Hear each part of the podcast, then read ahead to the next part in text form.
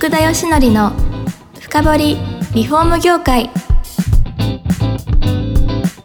この番組はリフォーム事業のためのネットワーク戦力住宅会社のブランディングを支援するルームクリップ公認家づくりパートナー住宅事業経営者の初めてを支援するランリグの提供でお送りします。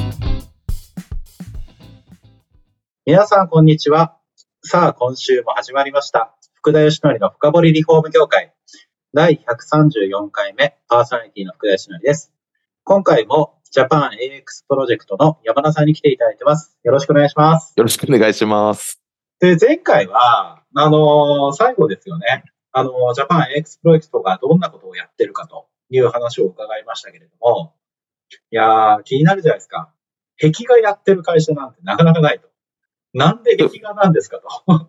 始まりはですね、あの、もともとさ、あの、前回の放送でお話しした、その、モノクラっていう会社で、リフォーム、リノベーションのマッチングサイトもやってるんですけど、で、その中で、あの、まあ、普通にマッチングサイトって、やっぱり今、レッドオーシャンなので、なかなか、ど、なんか、なんか、もう、もうちょっと尖らせたいなと。で、私がモノクラの代表に就任した、まあ、二代目なんですけど、就任しまして何しようかなってなった時に、壁に絵描いたら面白いんじゃないかと思って、で、そこであのアート会社さんとにちょっとつないがせてもらって、で、えっ、と、まあお話しして、まあ住宅に絵を描くことやりたいんだっていうことで、話してすぐやりましょうってなって、まあ業務提携して、みたいな感じで、まあ始めたっていう、本当アート壁にあったら面白いじゃんみたいな、そんなとこから始めたって感じですかね。いや、面白いですよ。間違いなく。面白いですが、ただ、日本ではやっぱりこの一般化されてないじゃないですか。はいはいはい。もう最初の段階からある程度市場があるっていう予測はあったんですか？そうですね。あの、まあ、おっしゃる通りで、日本ってまだそのアート市場でいきますと、あの、まあ、諸外国に比べて、まあ、その他って分類にあ入ってしまうような、そんなような形なんですけど、まあ、それだけまずマーケットの余剰があるんだろうなと、まず思ったのが一つと、えー実際オフィスアート自体は、ここ2年ぐらいで、えー、だいたい10倍ぐらいにマーケットが広がってってるっていうのがあったので、まあ今後日本のどんどんそのトレンド化、欧米から来ているこの壁画っていうものがどんどんトレンド化していくんだろうなっていう、そんな予測を立てて、はい、おりましたっていうところですかね。なるほど。こうやって壁画を事業にしてる会社って他にもあったんですかね？そうですね。大体日本でちゃんとやってるところは、まあ4社ぐらいでしょうかねあ。はい。そこが皆さん、はい。あの、基本的にはオフィスに絵を描くっていうことをやってるっていうえー感じですかね。オフィスに絵を描くって、でも、あのそれはなんかこう、わーってなるとは思うんですけど、なんかメリットって具体的に言うとどんなことあるんですかね？えーっと、例えばですけど、えーっと、壁に大きな絵を、まあ、描いてあるとして、で、来訪された方が、この壁画すごいですね。何なんですかって、例えば従業員が聞かれるとしたら、その従業員は、えーこの、なんだ、壁画は、うちの会社のビジョンを表しているのです。なぜならうちのビジョンはこうこうこうで、だからこういう絵になってるんですっていうのを、ビジョンを、えーと、能動的に従業員が話さ、話せるようになるっていうことと、自分の言葉で発信できるようになるっていうようなことがあるので、えっ、と、まあ、俗に言うそのエンゲージメントが高まりやすい。会社がどういうことを目指してるかみたいなところを、なんか言葉で言わ、聞かされるとか、えっ、と、なんでしょうね。朝の朝礼になったら聞かされるとか、総会にな聞かされるじゃなくて、毎日見るもので、それがアートっていうポジティブなものだったりするので、別の従業員の帰属意識だったり、エンゲージメントが高まるみたいなところが、やっぱり一番大きいかなっていうふうには思っています。なるほど。やっぱわーっとなるためには、もうエントランスとかに書くのが多いんですよね。そうですね。もう入ってすぐのところの、まあ、ま、待合室とか受付前とか、そういうところに書いてるのが多いですかね。いや、確かにそうですよね。なんだこれってなりますもんね、間違いなく。いや、そうですね。ええあとは、ズームの背景とか多いですね、最近。ああ、面白い。会議室の後ろに書いて、はいで背景になっていって、こう後ろ何ですかそれみたいな。合成ですかみたいな。これ合成じゃないです。みたいな。はい、はい、ははい。そんなこととかも、本当ブランディングもするし、そういう話題作りもできるし、うんいろんなことが考えられるかなと思います。い。なるほど。で、実際のちょっと事業モデルみたいな細かいところを伺いたいんですけど、はい。その、まあ、壁画って言っても書く人によって多分テイストとかも違いますし、まあ、様々な方が多分関係してんじゃないかなとは思うんですが、はい。あの、全体でどどういうような事業モデルになってえっと、基本的にはその企業とか個人から、まあ、あの、いろんな相談を受けたときに、それがあの、壁画がマッチするのであれば、まあ、壁画っていうところを中心にご提案させていただくんですけど、えっと、まず私みたいなビジネスサイドの人間が最初お話しさせていただいて、で、その後、えっと、どんな絵を描くべきかみたいになった時には、アートディレクターがいるので、そのアートディレクターを入れて打ち合わせをして、で、何描きたいですかとか、なんで壁画なんですかとか、どんなテイストがいいですかとか、聞いたときに、あ、こんなアーティストとかこんなアーティストがいますっていうところを、まあそこで提案して、で、最終的には、あの、まあじゃあこの人ちょっと気になるんで、この人ってなったら、そのアーティストを入れて、実際何書こうかっていう打ち合わせをするみたいな、そんなような、で、書いてみたいな感じなので、基本的にはフロントに立つ人間とアートディレクターとアーティストが絡んでるっていうような、そんなような事業ですね。ー、なるほど。最初の打ち合わせから完成までってどのぐらいかかるもんなんですかね？いや、ほんと人によりますが、1ヶ月から3ヶ月から、例えば4月に移転するからみたいな話が例えば今あったりしたらもうあそうなったりとか、ーえー結構様々ですね。素材ってもさ様々あるじゃないですか。その企業の壁って言っても。はいはい。いろんなところに書くことできるんですか？そうですね。あの、基本的には、あの、ものは、あの、基本選ばないんですけど、例えばその、う我が家、まあ、今これラジオなんであれなんですけど、我が家の後ろにあるような壁画は、まっすぐな線とか、綺麗な円をフリーハンドで描くんですけど、あ僕これフリーハンド？そうなんです。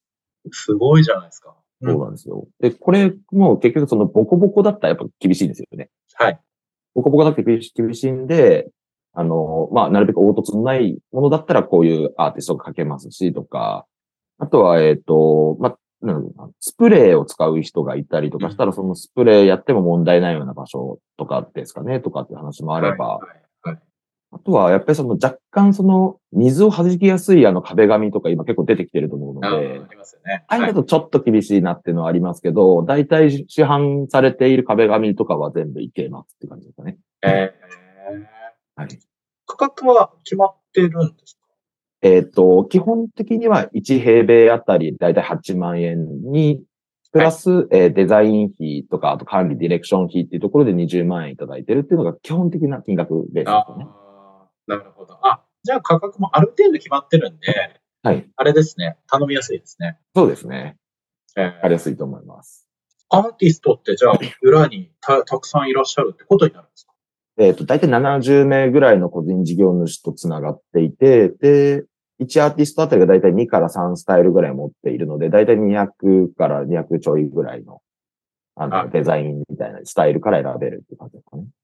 ああ、なるほど。で、あれですよね。先ほどオフィスの話ですけど、住宅とかでも 今ニーズが出てきてるっていう感じですかね。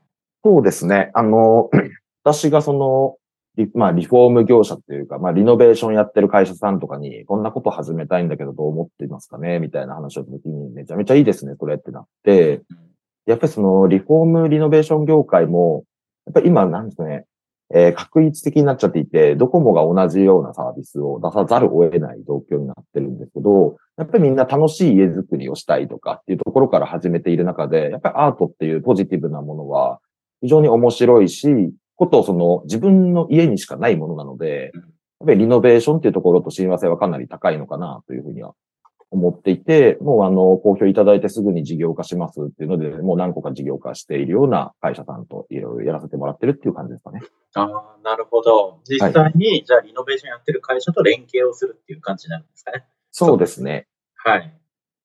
なんかあの、リノベーションを、あリノベーションするとか家をタイミングで初めてアートを買うとかって結構多くて、で、まあ、それで結構あの高い家を買いましたとかってあるんですけど、あのですね、絵画と壁画の違いは、壁画は、えーり住宅ローンに組み込めるので、ちょっと高くなっても、まあ、建材扱いになるので、まあ、組み込めますと。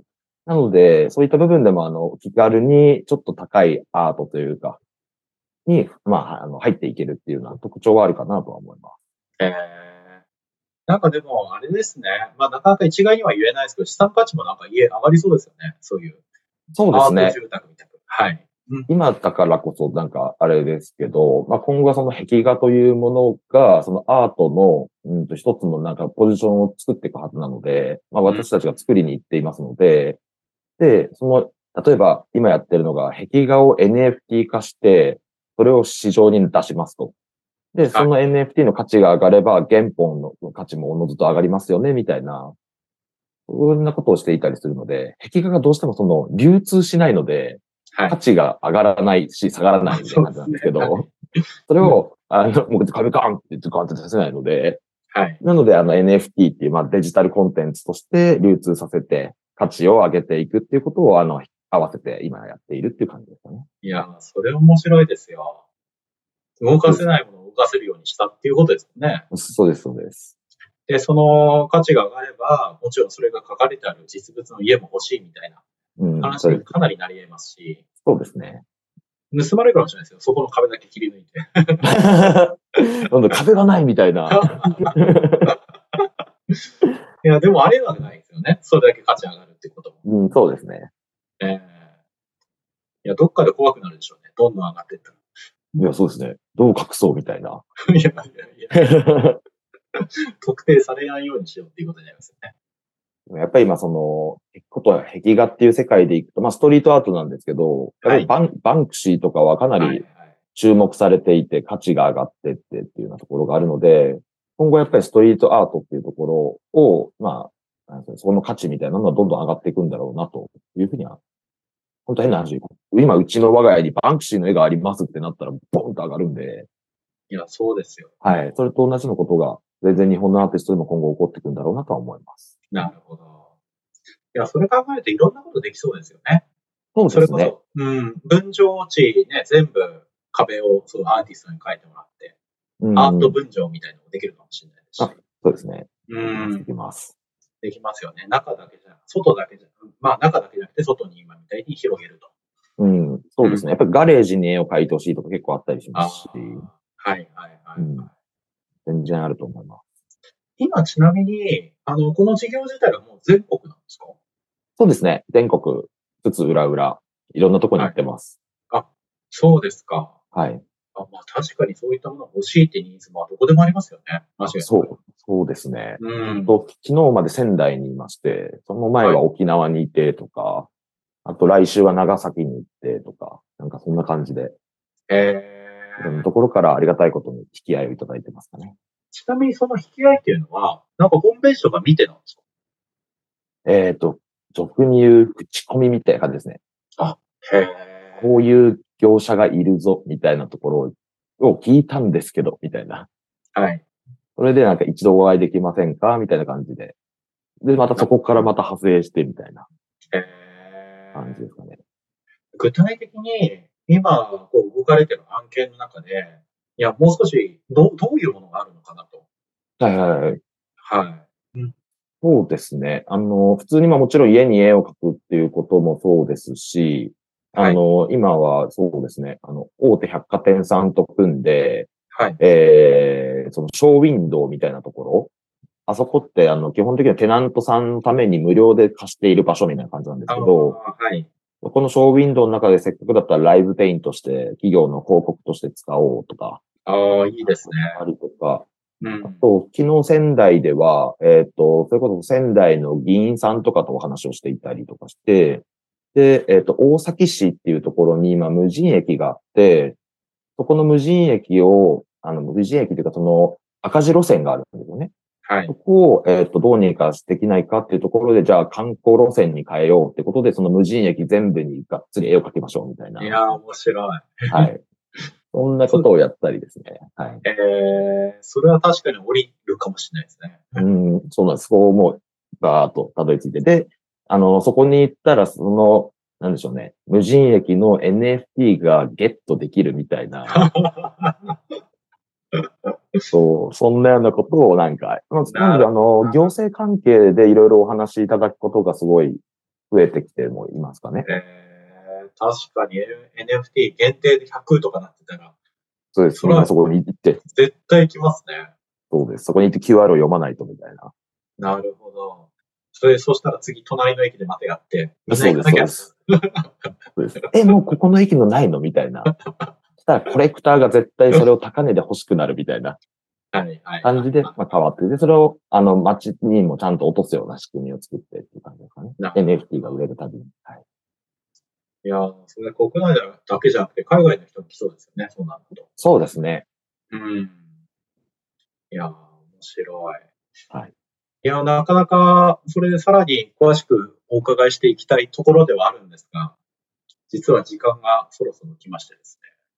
そうですか。はい。あの、ぜひ、次回は、あの、聞いてらっしゃる方は、リフォーム会社とか工務店さんの方が多いので、はい。そういう方と、まあ、さらに細かくどういう連携ができるかみたいな話をですね、次回はしていきたいかなというふうに思います。わかりました。はい。えっ、と、今回もですね、えージャパン AX プロジェクトの、えー山田さんに来ていただきました。えー今回もどうもあのありがとうございます。はい、ありがとうございます。